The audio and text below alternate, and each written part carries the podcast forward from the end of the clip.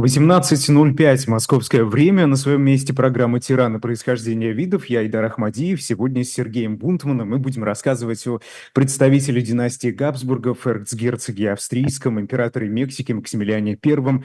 И вы знаете, Сергей Александрович, нас, нам уже в чате пишут, а почему же он тиран? Почему мы его решили взять? Он вот не смотрите. тиран, он всего лишь жертва своего честолюбия и амбиций Наполеона Третьего. Можно Но... ли согласиться частично? Ну, частично согласиться. А, но его честолюбие тут не очень при чем. Амбиции Наполеона III – это примерно то, а, что а, трибунал ему вменял вину в Мексике, когда он был низложен. И здесь скорее он жертва обстоятельств. Он тиранический, диктаторский не то что замашки, а меры иногда вынужденно принимал. И мы посмотрим, какие. И в чем там было дело. Он жертва обстоятельств, конечно. Но и то, что э, он стал э, не на месте и игрушкой всевозможных сил, и это продолжалось почти всю его сознательную жизнь. Почти всю его жизнь э, политическую и государственную. А, вот так. А начиналось это все очень-очень хорошо, привлекательный начиналось герцог. Все, да. Начиналось все плохо. Потому плохо? что начиналось все тяжело и плохо. Потому что вот посмотрите э, на этот портрет. В этом портрете есть э, все противоречие, э, все противоречие, которое существует. Очень тонкое лицо, вот эти пышные бакенбарды, э, борода такая вот раздвоенная, который потом мы, э, там, швейцар из хорошей семьи, вот, вот так вот выглядел, из хорошего дома. А, но это мода, это 60-е годы уже. Он молодой человек, но вот лицо мы его э, можем видеть, оно может говорить все, что угодно. Дело в том, что он э, родился без всякой надежды на какой бы то ни было престол э, в Австрии. Родился он в 1832 году. И э, он э, вряд ли мог унаследовать. И у него был э, его дядя стал императором, э, императором сын Франца II знаменитого, э, был император Фердинанд, который, если вы посмотрите на его лицо, я не хочу, сегодня и так будет много картинок, не хочу показывать слишком много. Так вот, э, э, Фердинанд э, на нем признаки вырождения не лучше, чем, например, у его э, родственника, отдаленного в истории, Карла II Габсбурга Испанского. Это вот это вогнутое лицо, это вот странный череп такой. И вообще его считали все дурачком на самом деле. Считали все и при дворе, и Габсбурги считали дурачком. И на него обрушилось, на этого несчастного Фердинанда, обрушились события 1848 года. Сергей Алексеевич, дурачком по какому на принципу? Ну, есть, умственно э... отсталый, ну, ну странно что? себя вел, э, как-то э, правил там э, Меттерних в основном, и другие э, люди, искушенные в политике. То есть это такой вот недалекий, а, во многом несчастный человек. А, у него не было а, детей, не было наследников, поэтому, по идее, наследником престола вот с этих 30-х годов, когда он начал править, наследником престола должен был быть его брат, младший. Брат тоже достаточно несчастный человек, но он такой забитый муж. А, это а, Франц Карл, отец Франца Иосифа и отец Максимилиана нашего. Франц Карл это был такой вот, э, он всегда был э, у дурачка, грубо говоря, брата, он э, был вот безнадежный, такой вот забытый формальный наследник, он этого и не хотел, и занимался домом. И вот когда э, случится э, вся эта э, всеевропейская революция 48 года, случится, когда э, Фердинанд э, отречется, а Меттерних вообще уедет, и тогда было, э, было принято решение, э, что отец Франц Карл, отец Франца Иосифа и Максимилиана, отречется. Это приняла э, решение эрцгерцогиня София, его жена, очень властная женщина. И э, он, э, как из-под каблука показался, только немножко, о нем чуть-чуть только узнали вообще о его существовании э, при Венском дворе, как тут же под этот каблук и спрятался. Он прожил долго, переживет своего того же самого Максимилиана и будет тихо, спокойно вот э, жить свой век в тени э, властной жены. И 18-летний Франц Иосиф, которого мы помним всегда старичком таким вот, э, смешным стариком Прогулкиным из Швейка, и вот государь-император, чей портрет мухи обсидели. Он тогда был 18-летний человек, и впереди была вся история его царствования, и э, его знаменитая императрица Елизавета. Вот все вот это будет впереди, и все горести и немногочисленные радости его царствования. Максимилиан. Вот сейчас посмотрим на Максимилиана мальчика. Максимилиан мальчик – тончайшее лицо, оно не, э, недалеко, это не льстивый портрет, оно недалеко от истины. Этот э, мальчик, э, ему совершенно не нравилась муштра, которая существовала э, э, по отношению к детям при австрийском дворе, примерно такая же, как существовала при дворе русском, при Павле и при Николае, например, вот а, наследники, при Николае уже помягче, правда, а, вот эта муштра ему было совершенно ни к чему. Это был а, развитой, начитанный мальчик, мальчик, у которого появлялись хорошие идеи, но это многие объясняли его, не по... с одной стороны, очаровательный, все его любили, а с другой стороны, абсолютно чужой при этом дворе и в этой семье. Любимец матери Софии чем дело, еще ко всему? Устойчивый слух ходил, что он сын не Франца Карла Габсбурга, а сын тоже Габсбурга э, наполовину, но герцога Рейштадтского. Кто такой герцог Рейштадтский, если кто не помнит, это Орленок, он же Наполеон II, сын Наполеона и э, Марии Луизы. После рождения Франца Иосифа как упорно говорят, но это, это была правда. Очень подружилась с ним э, эрцгерцогиня София. Они много проводили вместе, э, они э, много времени проводили вместе. Э, они были одних, мне кажется, устремлений и взглядов. И когда в 1932 году, в том же самом, в котором родился Максимилиан, э, герцог Рейштадтский э, умер, горе ее не знало границ. И это было становилось даже, по мнению чопорного австрийского двора, э, вполне чопорного тогда, э, становилось уже неприлично. Просто неприлично. Ну вот считали его так или иначе. Почему будет еще, может быть, такой интерес со стороны Наполеона Третьего будет? Вот, да.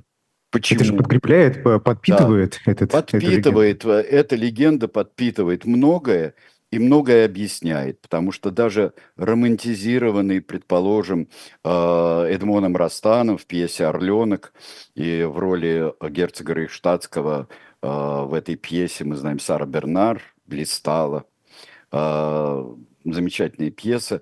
Но дело в том, что это был действительно очень несчастный молодой человек – который вот э, слава обошедшая его, и эти попытки его снова поставить на престол, они то ли были, то ли не были, насколько это было. Но человек был фактически в заключении, в таком золотой клетке.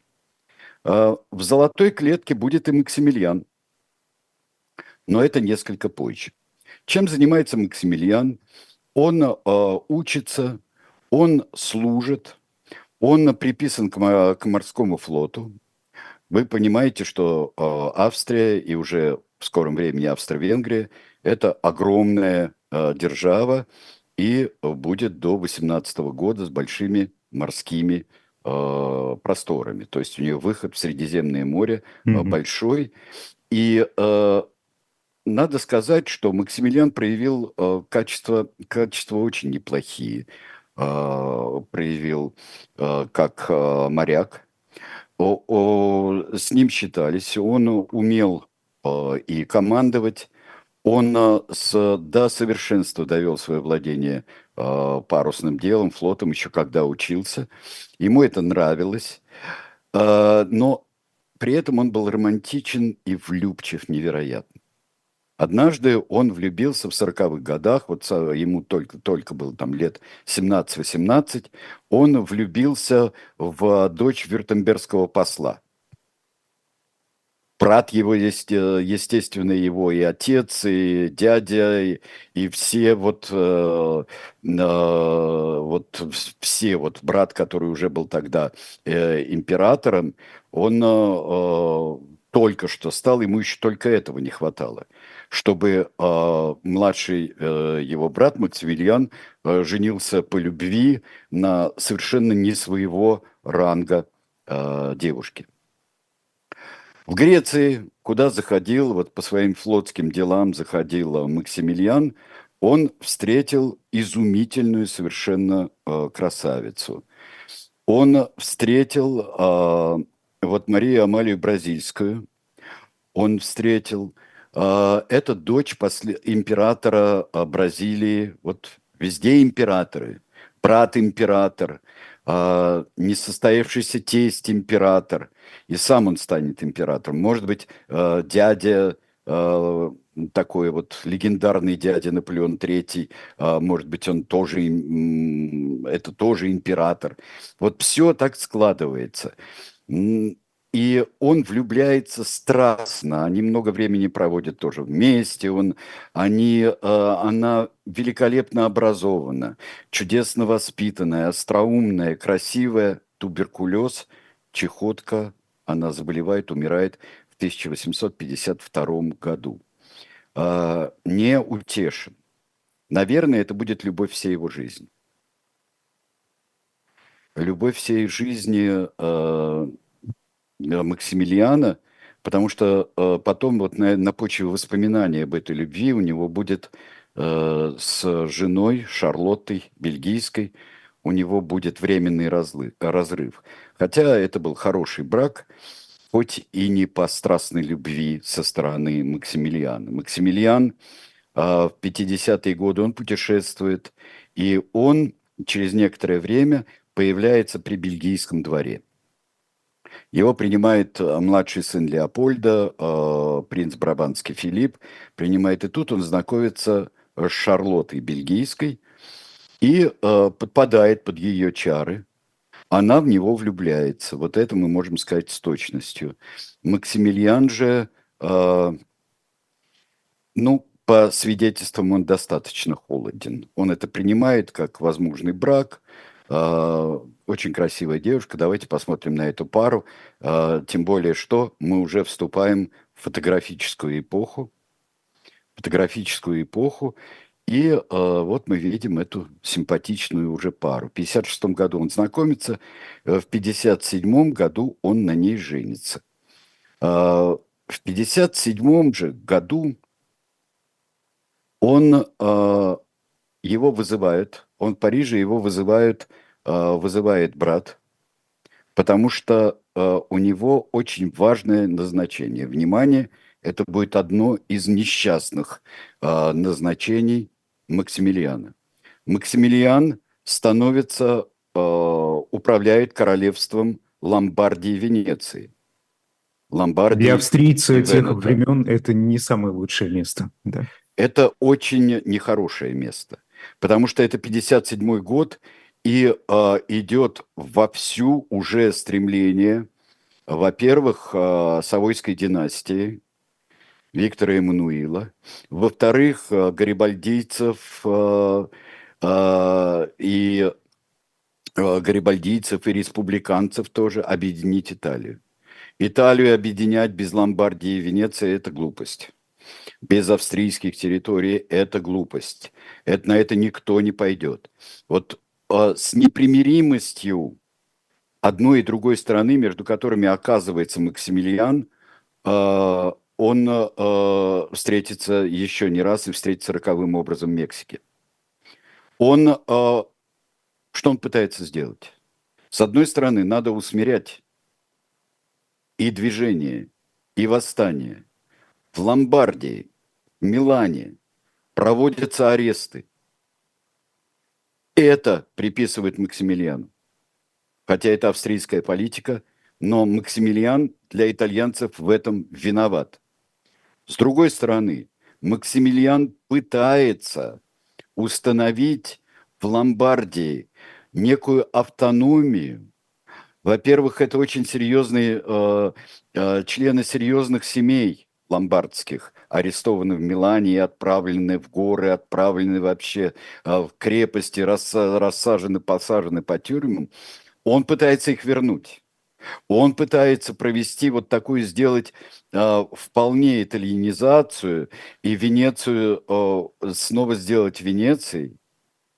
Венецию только более-менее как-то так успокаивала еще в 40-х годах, еще э, чуть-чуть раньше успокаивала императрица Елизавета.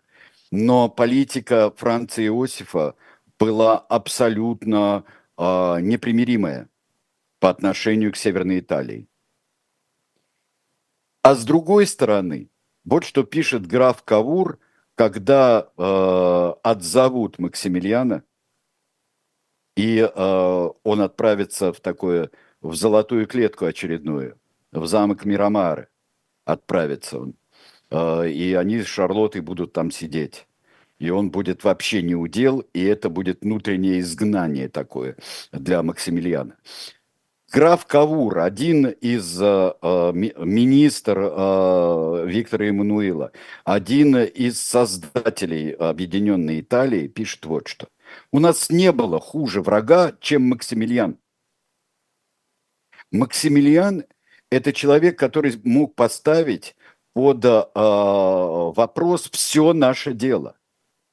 Он мог бы уговорить ломбардцев, он мог бы э, их уговорить остаться под эгидой Австрии. Он мог бы э, э, усмирить и умерить ломбардское движение. Слава Богу, пишет граф Кавур, доброе австрийское правительство отозвало его вовремя. Так вот, с одной стороны, он тиран, австрийский э, наймит, оккупант в, э, в Италии, а с другой стороны, он единственный человек, по мнению итальянских э, объединителей, который может им помешать. Вот та ситуация, в которую попадает Максимилиан. Да, не сладко ему. Это, это абсолютно не сладко. И если были у него амбиции, а, были у него амбиции, а, единственное его устремление сделать как-то все по-настоящему. Да, надо быть строгим, но как быть строгим, когда вот а, итальянцам это не по душе, как бы всех помирить. А в это время люди вокруг считают, и от его имени делали бог знает что – и, а, может быть, с одной стороны, слабость Максимилиана, а с другой стороны, его а, конъюнктурность какая-то. Ну, давайте сделаем так. Он не доводит ничего до конца. Например, он... а на тот момент он уже был человеком либеральных взглядов? Да, да, да, да, вполне. То есть ему это, можно предположить, ему это все не нравилось? Ему это не нравится, ему не нравилась жесткость, ему не нравились репрессии, не нравилась жестокость. Но он каждый раз не понимал, что он попадает в очень жестокую ситуацию. Что он попадает в ситуацию, в которой и та, и другая страна считают или-или. И вот мы сейчас видим человека, которого э, признают э, мямлей с одной стороны, тираном с другой стороны – которого постоянно бросают на произвол судьбы, которого постоянно разменивают. А он мог отказаться от, от этого назначения и от, и от последующих тоже? Но он думал, что он сумеет что-то сделать. Он думал, что он сумеет что-то сделать. Он думал, что э, у него есть назначение. Во-первых, э, он человек был очень верующий. у него назначение как, э, например, как доброго католика и наследника такого прекрасного дома, как Габсбург и Лотаринский дом, Габсбурга Лотаринский дом, что он мог, э, он может что-то сделать. Он какой-то, он не человек действия.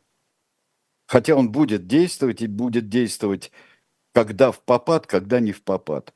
По отношению собственному благородству, например, и к способности э, пожертвовать собой ради чести, он, он докажет, что это он может делать. Но результат получается вот шиворот на выбор. Что он делает во время, э, во время его изгнания? Э, происходит э, неприятная история, которая начиналась очень хорошо. Они с Шарлоттой отправляются в путешествие по Европе, попадают в Португалию, там, где умерла как раз его возлюбленная. Возлюбленная бразильская принцесса. Он скорбит на ее могиле. Он собирается, он вообще ни с кем не разговаривает, он и собирается отправиться в Бразилию. Шарлотта поворачивается и уезжает снова в замок Мирамары. Он уезжает в Бразилию, уплывает в Бразилию. Он побывал в Бразилии. Он Причем путешествует по окрестным странам. Что? Первым из Пер, Первым из династии. Ну, конечно, да, там куда там, а, извините. А, вообще после разделения а, португальских и испанских колоний это было маловозможно даже во время там завоевания Португалии до этого. Вот а, все равно это было, а, это было невозможно. Это такие э, и короли, и габсбургские принцы туда не отправлялись. Не отправлялись. Он э, знакомится с новым светом. Может быть, это как-то сыграло э, какую-то роль, что он через некоторое время согласится э, быть э, императором Мексики. Откуда вообще эта идея появилась? А, Мексиканской империи с Габсбургом во главе. Как это? Где Мексика? Где Габсбурги? Где что? Давайте посмотрим. Освободилась. Сейчас мы увидим потрясающую карту. Это карта Мексиканской империи образца 1822 года. В 1821 году, 21-22, э, э, война за независимость шла. Мексики от Испании. Мексика освобождалась. Это решалось э, на э, и очень долгими и войной, и долгими переговорами с Испанией. В Испании э, после того, как э, Испания, э, Мексика стала отделяться от Испании, после того, как э, посадил туда своего брата Наполеон в Испанию. Но разрывалась Мексика от э, объединившихся только в идее независимости консерваторов, либералов, разных масонских лож, например, э, были э, федералистов и, и централистов, которые одна, одна система масонская, шотландские ложи, например, шотландского признанного древнего ритуала, они были скорее централистами, это была, должна быть центральной властью. Федералисты со склонностью к республике, они принадлежали к так называемой Йоркской ложе, э, и влияние э, достаточно еще юных Соединенных Штатов Америки было, было велико. Посмотрите, что принадлежит Мексике. Принадлежит, вы видите, Калифорнии здесь написано, и та, и другая. Вот. Это Новая Мексика, который будет штатом Нью-Мексико. Вы видите Техас. Это гигантская страна. Причем там еще обозначено вот не желтым, а таким вот розоватым, обозначены зависимые страны, которые, которые вполне входили. Тут вам и Гватемала, а, и Белиз входил туда. Это огромная империя, но удержать ее было невозможно как империю.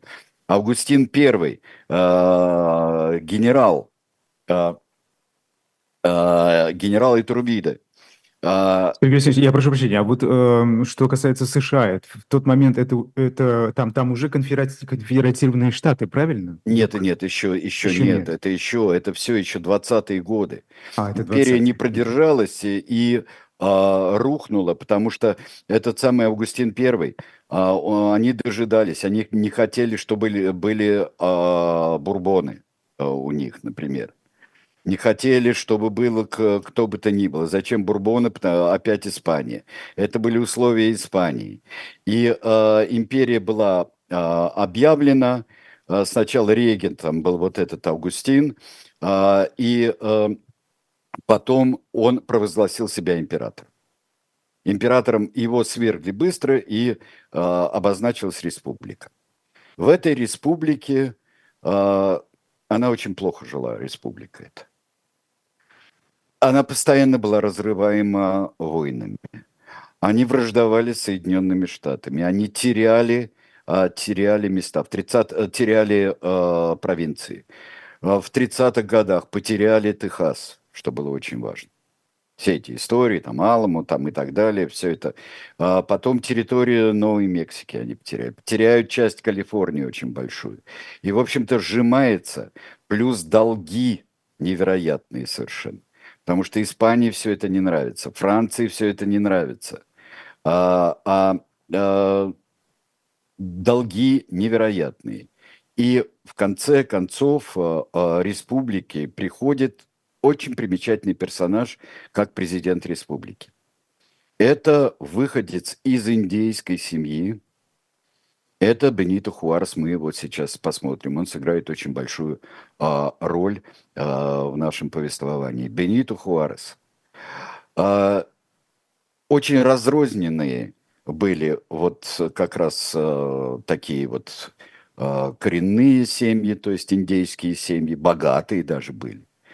А, метисы были скорее республиканские, а вот креолы, вот вся аристократия, это с большей э, частью белой крови, испанской крови, это были в основном консерваторы, которые э, хотели вот кому-то, э, чтобы кто-то решил их проблемы. Британия, Британия не решала их проблемы. Платили их долги Британия, но потом отказались это сделать. Куда бедному консерватору мексиканскому податься? И вот возникает большая интрига, особенно на фоне раздробления Соединенных Штатов, образования конфедерации, войны севера против юга. И вот в начале 60-х годов появляется идея коалиции и интервенции в Мексику. И эту интервенцию один, одна из движущих сил в Европе – это Наполеон III, которые вместе с мексиканскими консерваторами, э, вместе с испанцами пытаются они противопоставить большое, мощное э, центральноамериканское и североамериканское государство, католическое, э, по мнению консерваторов это очень важно, католическое в противовес протестантским Соединенным штатам. Вот давайте здесь, наверное, мы а, прервемся, и уже скоро у нас позовут Максимилиана, и он приблизится к своему, может быть, и самой интересной затеи, и важной для той же самой Мексики и для него самого, которая скатится в гражданскую войну, скатится в репрессии и в гибель самого Максимилиана.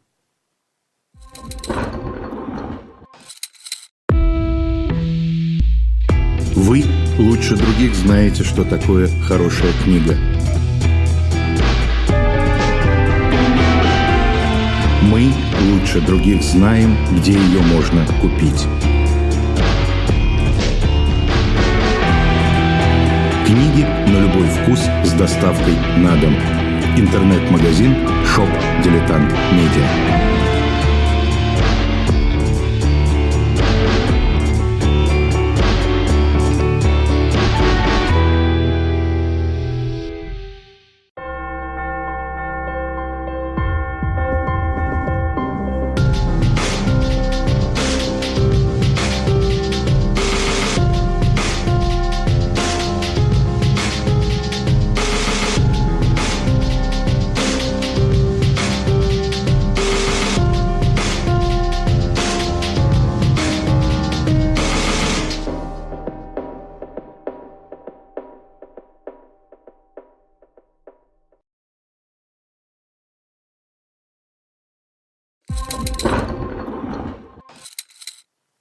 Ну, а я бы хотел э, вам напомнить, что у нас есть предзаказ до 15 февраля, когда мы начнем уже заказанные книги, полученные из типографии, вышедшие, мы начнем э, их раздавать э, тем, кто оформил предзаказ, более выгодный, чем покупка потом, после 15 февраля, графического романа «Спасти княжну Тараканову». Я сегодня еще посмотрел всевозможные картинки оттуда. А то, что меня всегда особенно волнует, а, там потрясающе а, точно выписаны корабли. Корабли, вот линейные корабли, вот той эскадры, которую приводил Алексей Орлов, Ливорно в свое время. Редкие существуют изображения того корабля, на котором украдут княжну Тараканову. Так и нет изображения настоящего, серьезного. Есть макет, но не полный э, и это большой, очень большой корабль линейный. И вот там все это, это настолько живо, настолько точно изображено, но это, конечно, одна из дополнительных прелестей графического романа, на который я думаю, что вы запишетесь и подпишетесь в шоп-дилетант медиа.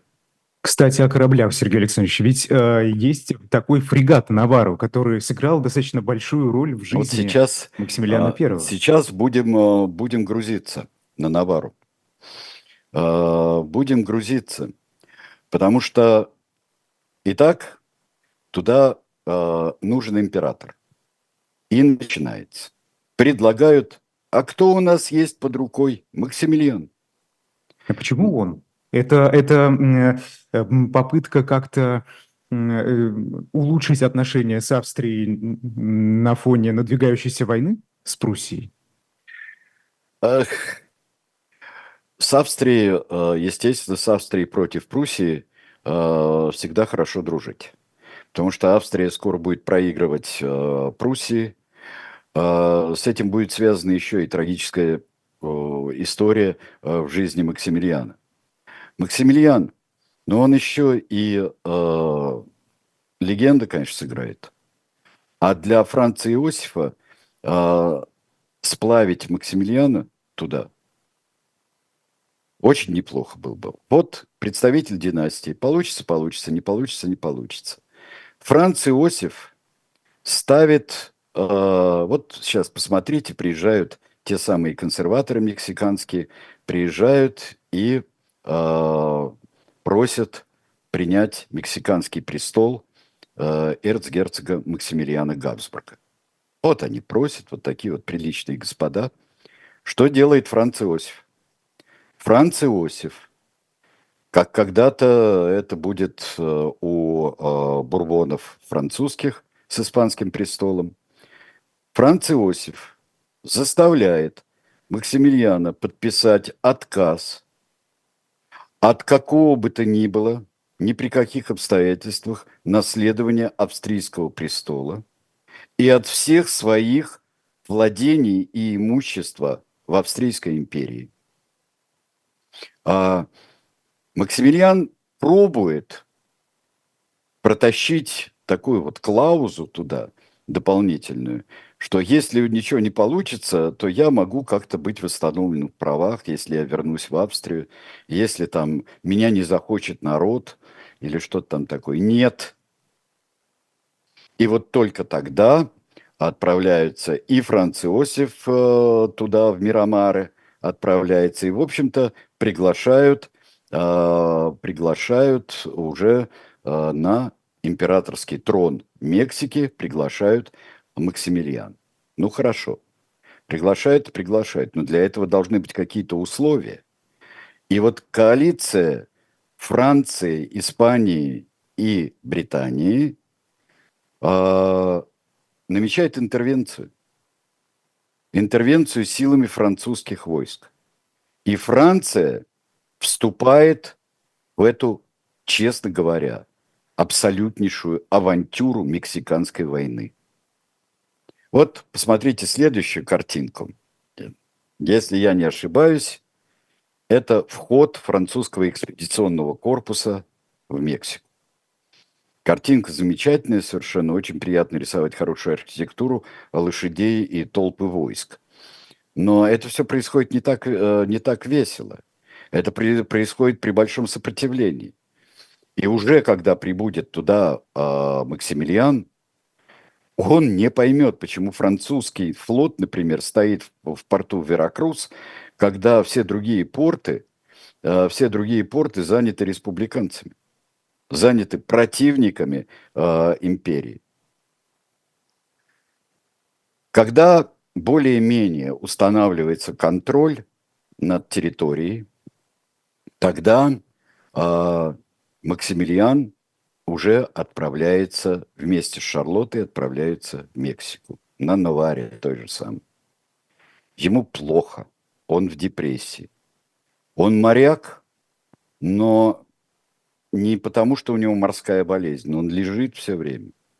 Он приходит в себя только, я не знаю, то ли чувствовал он судьбу э, свою, то ли он чувствовал свою неспособность совладать никак со собственной жизнью.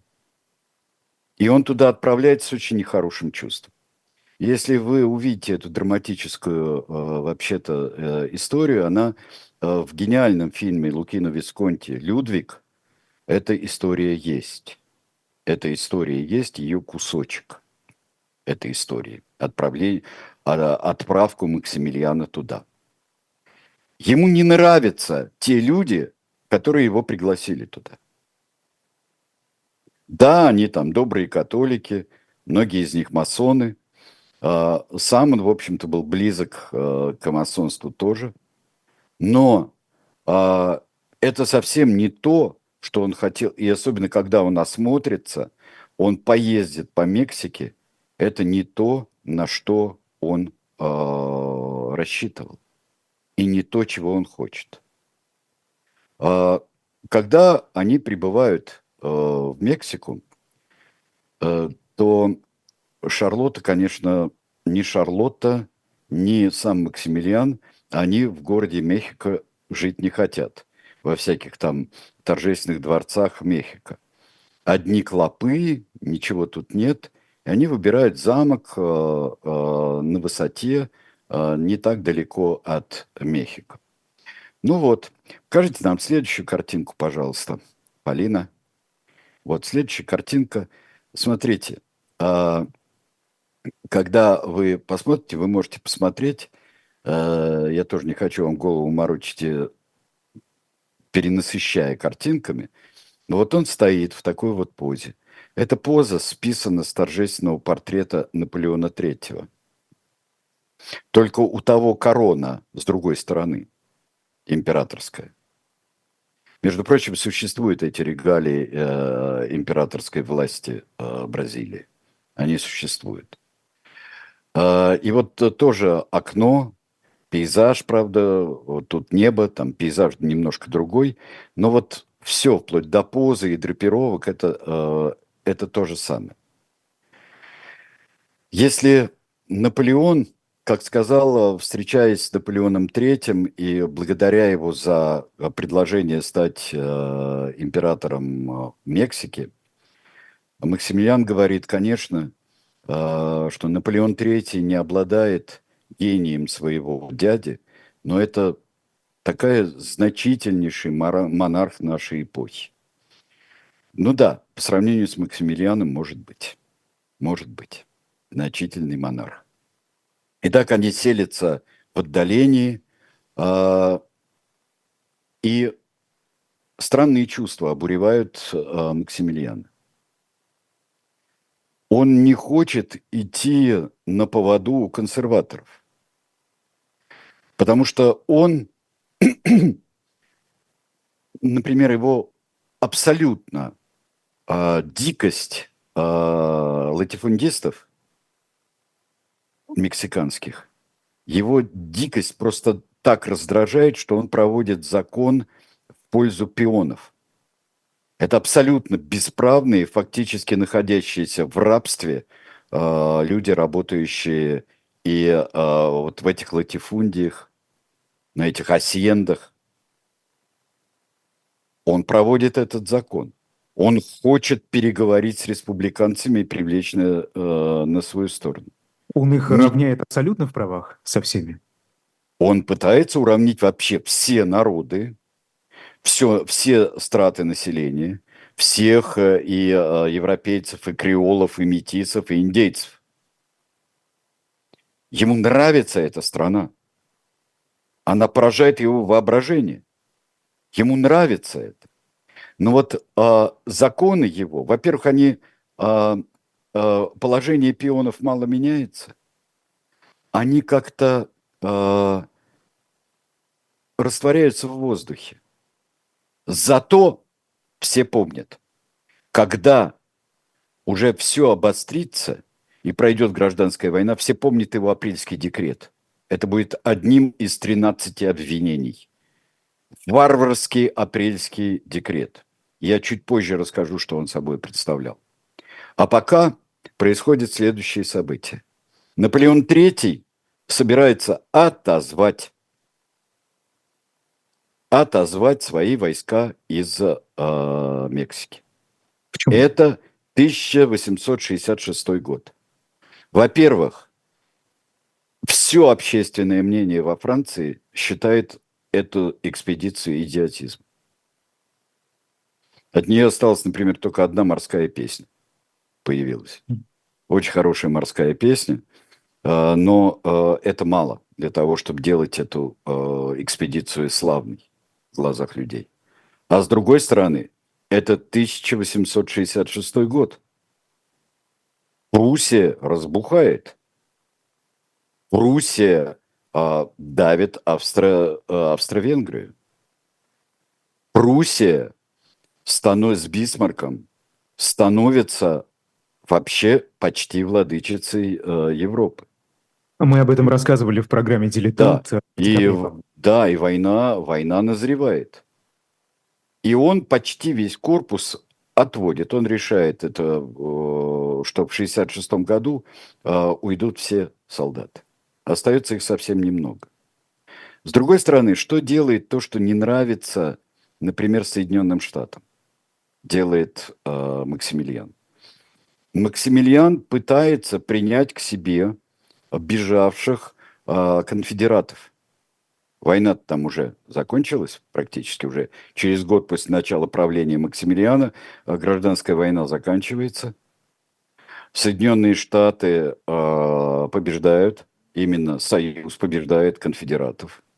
И конфедераты пытаются стать колоннами в Мексике.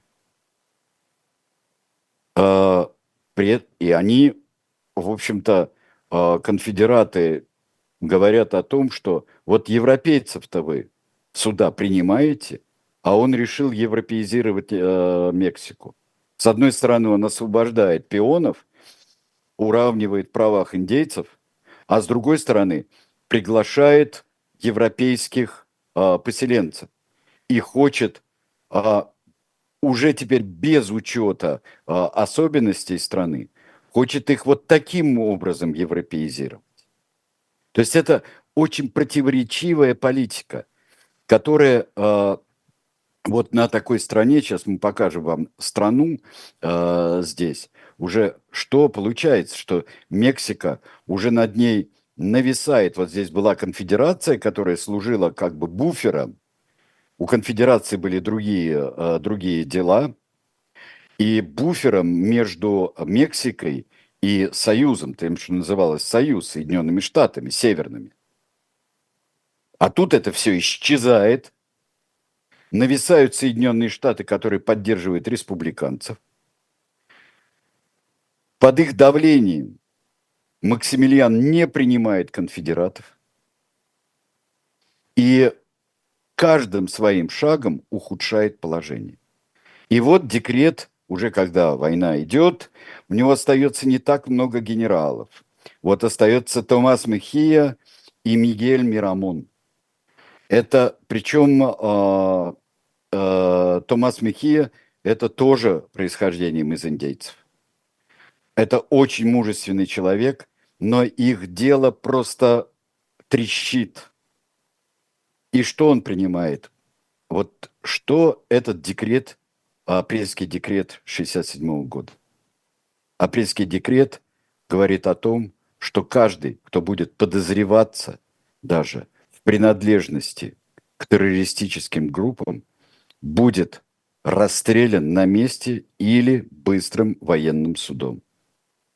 И начинается. И начинается. Это не очень-то выходит, потому что у него не так много сторонников. Но это великолепный еще и пропагандистский аргумент.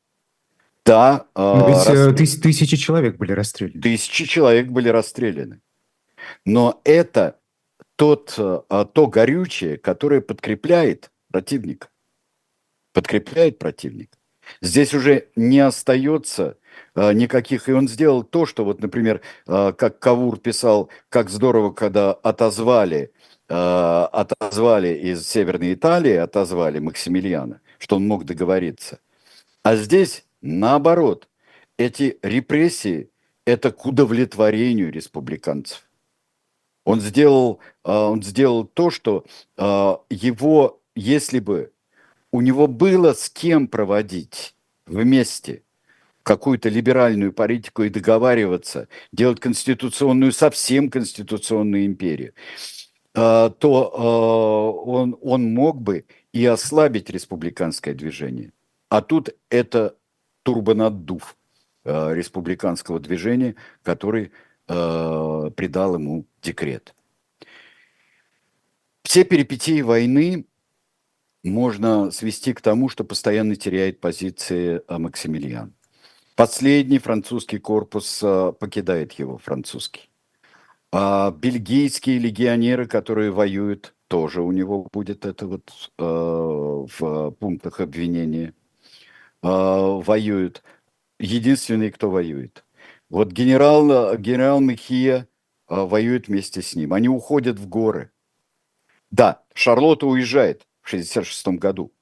Уезжает, но теперь она уезжает не для того, чтобы покинуть мужа в беде. Она оббегает все дворы Европы, дворы э, монархические, для того, чтобы просить помощь. Почему?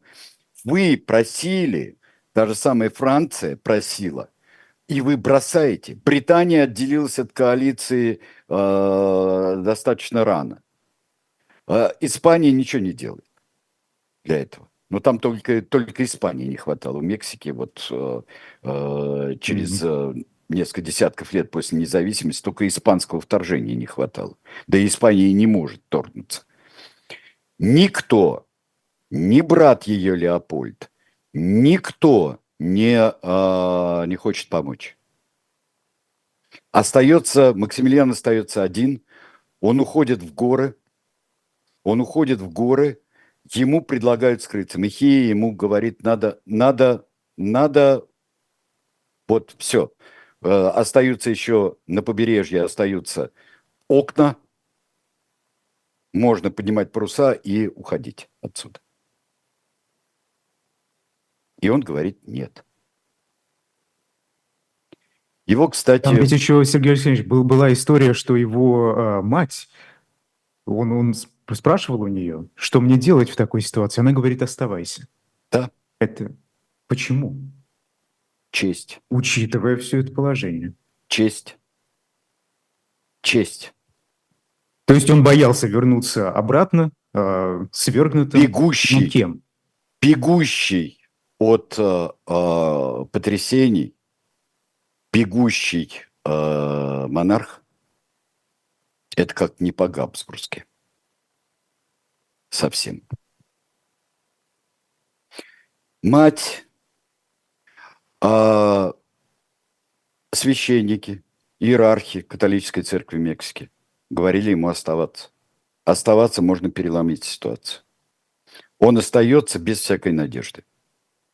Его хватают, его помещают в монастырь, где организуется тюрьма для него – его и э, Михея Мирамона, э, э, его помещают туда и будут судить его трибунал. Трибунал был оформлен э, достаточно, э, я бы сказал, э, честно. э, были два прекрасных адвоката, был и обвинитель. Соединенные Штаты очень хотели, чтобы от него избавились. Но 13 было представлено пунктов обвинения. Первое, что он был орудием интервентов. Но Соединенные Штаты еще не только, их не монархия волновала, а еще не забудем про доктрину Монро. Это то, что э, Соединенные Штаты считают покушением на свою свободу всякую интервенцию на американский континент со стороны Европы. Э, три человека за смертную казнь, предложенную прокурором. А, три человека против. Председатель суда, решающий голос и приговаривает к смертной казни. Посмотрите еще на следующую картинку. Это фотография – не люблю спекуляции, особенно с фотографиями, где особо пристальный старыми а, прошлого века, где особо пристальный взгляд, потому что долгая выдержка. И а, это, ну, человек, мне кажется, это глубоко страдающий. И он все делает не так. Тиран по неволе, не имеющий никаких сил для того, чтобы хоть где-то хоть как-то провести те истинные взгляды, которые он исповедует. И вот он оказывается в тюрьме. Все его последние дни есть знаменитая картина, которая в наших коллекциях, в России, кстати, находится. Следующую покажите, пожалуйста. Вот, это прощание, последние часы, а, последние часы э, Максимилиана. И все это кончится во дворе монастыря кончится, когда а, его расстреляют, и его, и двух генералов. Есть много описаний. Европа просила, а, Европа просила не делать этого. Просили... Там интеллигенция, Гюго, просили например. Все. Да. Диккенс, Гюго просил. А, нет, закон есть закон. И вот Бенито Хуарес, который снова становится президентом, Бенито Хуарес говорит, что нет, это закон. Суд решил, мы так и сделаем. И вот его расстреляли. Это время фотографии. И даже вот такой фотографии, как мы сейчас увидим. Это фотография расстрела. Справа стоит, вот справа по фотографии от нас, э, это император Максимилиан. Говорят, что он сказал что-то. Патриотично, так скажем, про Мексику на испанском языке. Да, патриотично он сказал про Мексику, он сказал, что да, что он жил для Мексики, и что он умирает и, в общем-то, невиновен. Совсем невиновен. А его а, погубителем считают Наполеона Третьего. Он туда его заманил, он его бросил там, и его убили из-за Наполеона Третьего.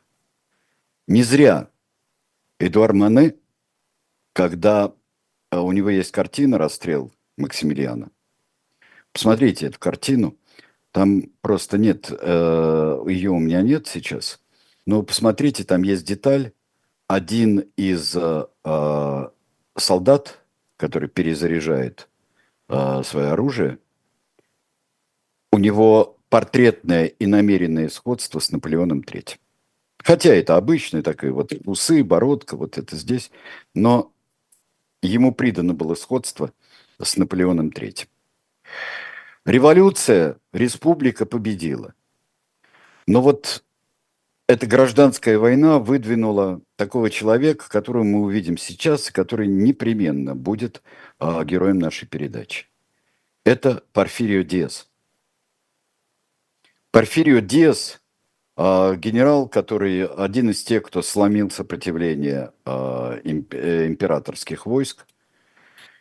И Порфирио Диас уже в последние десятилетия XIX века, начала XX, Порфирио Диас станет одним из жесточайших, кровавейших диктаторов Мексики. И уже не по неволе, а уже в полном сознании. Сегодня мы увидели с вами человека,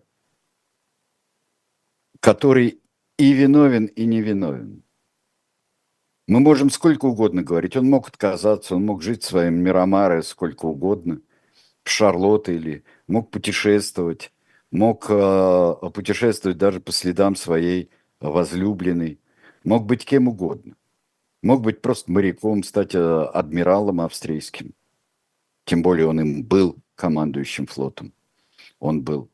Но его легко было сделать игрушкой – и он постоянно соглашался на какие-то авантюры. Он постоянно более, соглашался. Имея за собой опыт ломбарда Венеции, он согласился на Мексику. Я вот этого он не понимаю. Он согласился на Мексику. И вот это, я не знаю, может быть, это судьба, которая, как и Дипа, судьба сделала и, э, и тираном, и отцеубийцей, и кровосмесителем. Здесь что-то есть такое античное в этой судьбе Максимилиана. И я думаю, это э, фигура и очень показательная, и очень поучительная. И все его противники, да он тиран. И судьи, да он тиран. По определению. Он Габсбург. Он поставлен был э, Наполеоном III в Мексику. Он тиран, интервент, оккупант. Вот и все. Вы и знаете, расстрел. напоследок, Сергей Александрович, хочется сказать, бедная Шарлотта. Шарлотта, с ней было очень плохо, потому что она действительно, она практически потеряла разум. Потом э, с ней э, приехал усыновленный внук предыдущего императора Агустин, э, получивший образование в Британии и проживший жизнь потом в Соединенных Штатах, где он в эмиграции родился. Так хотели укрепить связь двух династий, коротеньких, и совершенно несостоятельных династий Мексиканской империи. Хотели они укрепить, а получилось э, какое-то сплошное горе вокруг. Сплошное. Просто. Что это такое? Рок, судьба. А вот, но запомним Порфирио Диаса. Э, порождение во многом этих событий и творца, и порождение этих событий. Да, ну, но вот при этом хочется сказать, сегодня. что Шарлотта прожила до 20-х, по-моему, годов 20 века. Да, она прожила, очень она, долго. прожила, а, она прожила долгую жизнь. Э, а вот эти все династии, усыновленный ее сын Агустин, э, он э, остался бездетным. И так вот. Очень серьезная история с останками была Максимилиана. А, я уж не стал делать фотографии его набальзамированного трупа, который выставляют в гробу, а, его маски посмертной. Но, во всяком случае, Франц Иосиф а, добился того и добились того все, что останки перенесли в усыпальницу Габсбургов, и он в Вене и похоронен. Все, а мы э, убегаем из эфира, потому что сейчас Михаил Виноградов в особом мнении, но я обращу особое внимание, э, в трифектах сегодня будут говорить о Техасе и о том, что сейчас там происходит о, да. в тех самых местах. Это очень важный эфир, на мой взгляд, да, для тех, кто хочет разобраться и понять, поэтому оставайтесь с нами. До свидания.